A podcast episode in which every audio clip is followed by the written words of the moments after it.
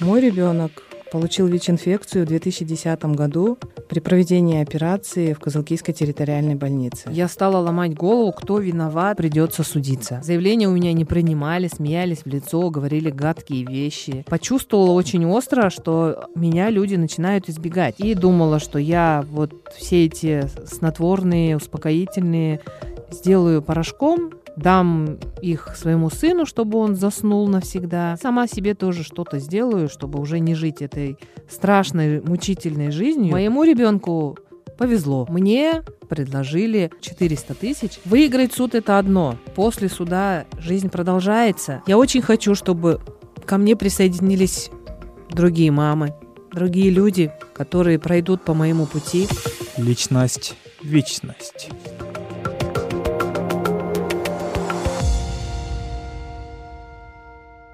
Здравствуйте, с вами снова Анара с подкастом «Личность-вечность». В предыдущих эпизодах я рассказывала о своем опыте, о дискриминации в моей жизни и о том, как моего ребенка ВИЧ-инфицировали в Козылкийской больнице. В этом эпизоде я хочу поделиться с вами своими поисками справедливости, своим решением судиться, о том, как это все происходило – и о тех неприятностях, которые сопровождали мои поиски.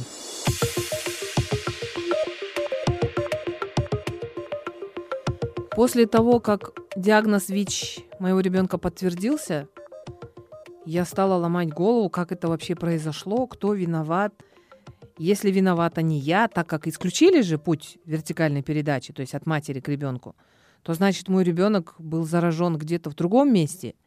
И ну, у нас получается такое странное везение, что обычно ВИЧ, эм, он очень сложно выявляется в первое время. Есть такое понятие, как период окна. То есть это период, когда ВИЧ-инфекция уже есть в организме, но она все еще очень сложно определяется э, анализами. Ну, сейчас, в настоящее время, уже есть более точные анализы, они выявляют э, наличие ВИЧ-инфекции в более краткие сроки. Но в тот момент, в 2010 году, этот период окна, он мог длиться от трех месяцев до полутора лет. Но моему ребенку повезло. Ну, странное такое везение, но это тоже везение. Потому что в течение полутора месяцев, когда мой ребенок получил вот эту донорскую ВИЧ-инфицированную кровь, мы смогли уже получить анализ и получить результат. И я вот в этих поисках думала, думала, как бы мне найти ответ, откуда, почему и за что, и пришла к выводу, что мне придется судиться. Мне придется искать справедливости, потому что, ну, единственное место, где моего ребенка могли заразить, это больница. Мои походы и разговоры с руководством больницы тоже ничем не завершились. Меня отказывались слушать. И в довершение ко всему я почувствовала очень остро, что меня люди начинают избегать. Это очень чувствуется, особенно в маленьком городе, как Козылкия. Я пошла в милицию, я ходила в прокуратуру. Заявления у меня не принимали, смеялись в лицо, говорили гадкие вещи, говорили о том, что у хороших порядочных женщин дети не бывают инвалидами и не бывают э, ВИЧ-инфицированными – я долго пыталась, бегала, впала в депрессию, у меня были страшные-страшные мысли. И к этому времени как раз нужно было снова ехать в Бишкек на плановое лечение. Мы лежали снова в нейрохирургии. Ребенку становилось уже лучше, но мне становилось хуже, потому что, натолкнувшись на вот эту тупую стену непонимания и нежелания принимать от меня заявление на расследование ВИЧ-инфекции моего ребенка, я впала в жесткую депрессию, у меня стали появляться суицидальные мысли. И честно скажу, когда я лежала в нейрохирургии, я потихонечку стала собирать сильнодействующие лекарства и думала, что я вот все эти снотворные, успокоительные сделаю порошком, дам их своему сыну, чтобы он заснул навсегда – и сама себе тоже что-то сделаю, чтобы уже не жить этой страшной, мучительной жизнью в этом безжалостном, жестоком мире. Личность, вечность. И я в тот момент выжила только благодаря поддержке моих друзей. Я очень сильно переживала. Но один из моих друзей сказал, почему ты так сильно переживаешь? Зачем ты берешь это так близко к сердцу? Если ты боишься потерять своих коллег, друзей, одноклассников, которые могут отвернуться от тебя в такой беде, для чего тебе нужны такие люди? Зачем ты окружаешь себя людьми, которые могут бросить тебя в беде? И тогда я немножко в себя пришла. Эти же люди взялись за меня, они начали меня успокаивать, всячески начали меня а, а, оттаскивать от дурных мыслей, сообщили э, всем своим знакомым, друзьям и сообща приняли решение, что раз уж не получается у меня возбудить уголовное дело на месте в городе Козылке, тогда мы будем обращаться по другим инстанциям. Написали много писем в разные-разные инстанции, обращались к разным людям, но по итогу выстрелило только одно заявление. Это когда мы написали письмо в адрес депутатов Дастана Бекешева и Ширина Айтматовой. Они очень быстро отреагировали, послали от своего уже имени, от имени Комитета по соцполитике, э, в адрес омбудсмена, в адрес Генеральной прокуратуры – ну, благодаря этому письму от э, Бекешева и Айтматовой, генпрокурор Аида Солянова взяла дело под личный контроль. Было сразу же возбуждено уголовное дело, и из генпрокуратуры с Бишкека в Кызылкия направили для расследования следователя по, старшего следователя по особо важным делам Мухаммеда Азимовича. Он приехал, и этот человек, честно признаюсь, этот человек абсолютно разрушил стереотипы, он порвал шаблоны, которые есть о сотрудниках прокуратуры. Потому что, ну, я, как и все люди, у меня есть какой-то сложившийся образ прокурорского сотрудника. И этот человек абсолютно ему противоречит, потому что он настолько тактичный, деликатный, грамотный, обаятельный человек, абсолютно непредвзято относился ко всем – а в нашем уголовном деле было очень много свидетелей, очень много людей, которых контактировали, и он побеседовал с каждым и оставил о себе очень хорошие воспоминания в городе Козылке. Личность, вечность. Все это дело происходит весной 2012 года. Расследование длилось э, недолго, месяца два-три.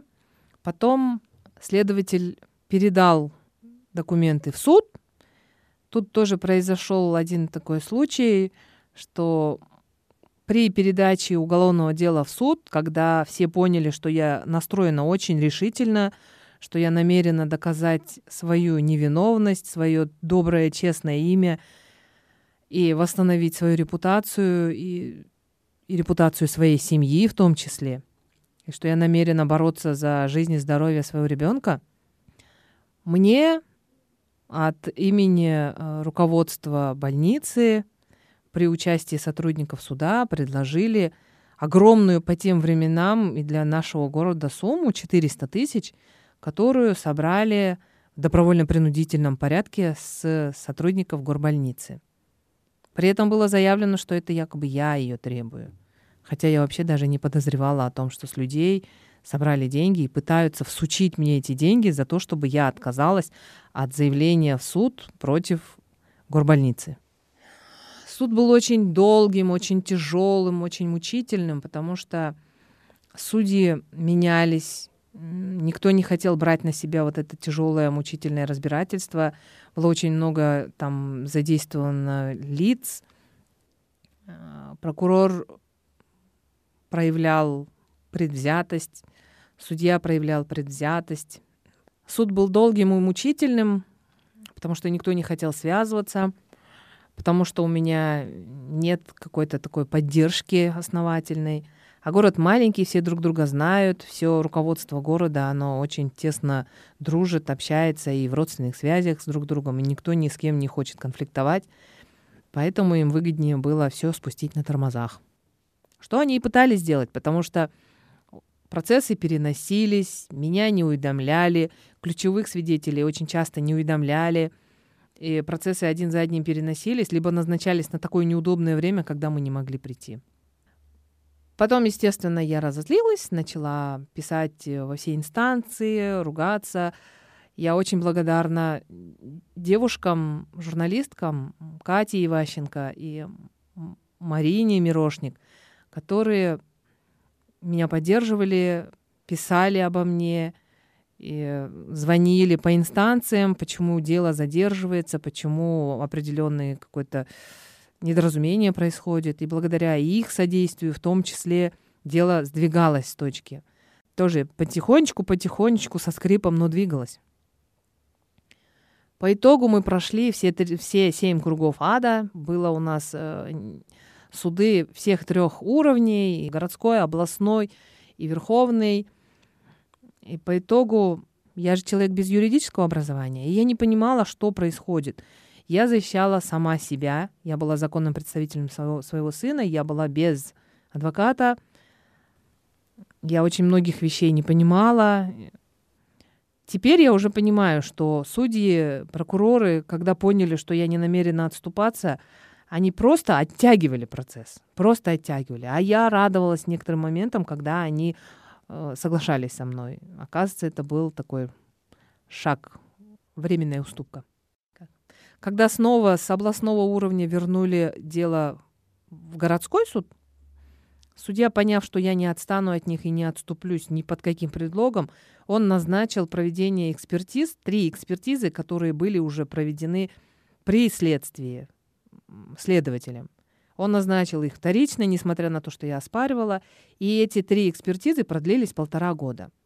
Почему я это уточняю? Потому что срок давности статьи за халатность, вот по которой судили людей, которые виноваты в инфицировании моего ребенка, всего три года. И получается, один год я упустила, пока мы выясняли, э, что моего ребенка ВИЧ-инфицировали – и потом мы э, еще полгода я металась по разным инстанциям, и по итогу полтора года у нас уходит на абсолютно ненужные экспертизы. Когда приходят результаты экспертизы в 2014 году, это было уже осенью, судья вынес приговор.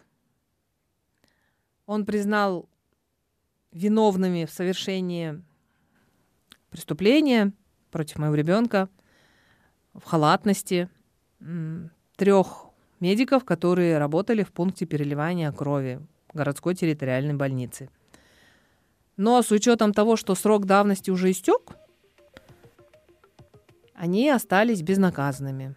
Они, да, они имеют судимость, получается, но тем не менее никакого наказания они не понесли.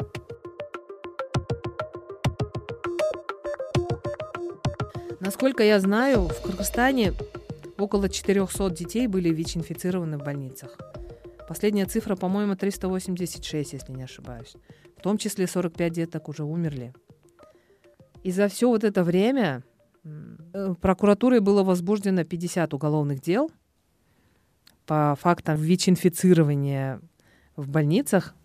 И среди тех 21 медиков, которые были признаны виновными или обвиняемыми по фактам ВИЧ-инфицирования внутрибольничного детей, ни один не понес наказание. Все они либо амнистированы, либо отпущены за сроком давности. Некоторые дела были просто заключены мировые соглашения, но по факту за ВИЧ-инфицирование 400 детей Кыргызстана никто не понес наказание. Это очень большая цифра в масштабах страны, и это боль 400 семей, 400 матерей. По итогу я смогла в суде доказать виновность врачей, по вине которых ВИЧ-инфицированная донорская кровь попала к моему ребенку, и из-за чего он получил ВИЧ-инфекцию именно в больнице. В суде это было доказано. Да, я выиграла суд по уголовному процессу, но честно, выиграть суд это одно, и судом дело не заканчивается, потому что после суда жизнь продолжается. Жить с ВИЧ, быть мамой ребенка с ВИЧ-инфекцией – это очень большая, очень сложная тема. Я понимаю тех мам, которые пребывают в этой ситуации, в такой же, как у меня, возможно, даже более тяжелой, потому что я знаю, что в большей части семей отцы ушли. Они бросили, они предпочли отказаться от ребенка с ВИЧ. Я знаю, что есть такие семьи, где был поставлен выбор либо остаться с мужем, либо остаться с ребенком. Я знаю такие семьи, где мама вынуждена была отказаться от своего ребенка, сдать его в интернат, либо куда-нибудь э, родственникам дальним. Я знаю такие семьи, где детям выделяют отдельную посуду, отдельный стол и отдельную полотенце даже. Это большая, очень сложная, очень тяжелая тема, и я об этом буду говорить в следующем эпизоде. А сейчас я вам скажу, что несмотря на все сложности, несмотря на все тяготы, несмотря на депрессии, слезы и желание покончить с этой жизнью, она должна продолжаться. Ради наших детей. И ради того, чтобы люди поняли, что мы такие же, мы равные. У нас есть чувства, у нас есть мысли, у нас есть право. И в нас нет никакого изъяна. Я очень хочу, чтобы ко мне присоединились другие мамы, другие люди, которые пройдут по моему пути – добьются успехов еще больших, чем у меня. Я очень на это надеюсь. Я очень надеюсь, что мы изменим этот ужасный слоган, устаревший, дискриминационный про чуму 20 века на понимание и принятие, что ВИЧ — это просто болезнь, требующая постоянного приема лекарств. Просто постоянного приема лекарств. Личность, вечность. Это был подкаст «Личность, вечность» и с вами была Анара. Встретимся в следующем эпизоде.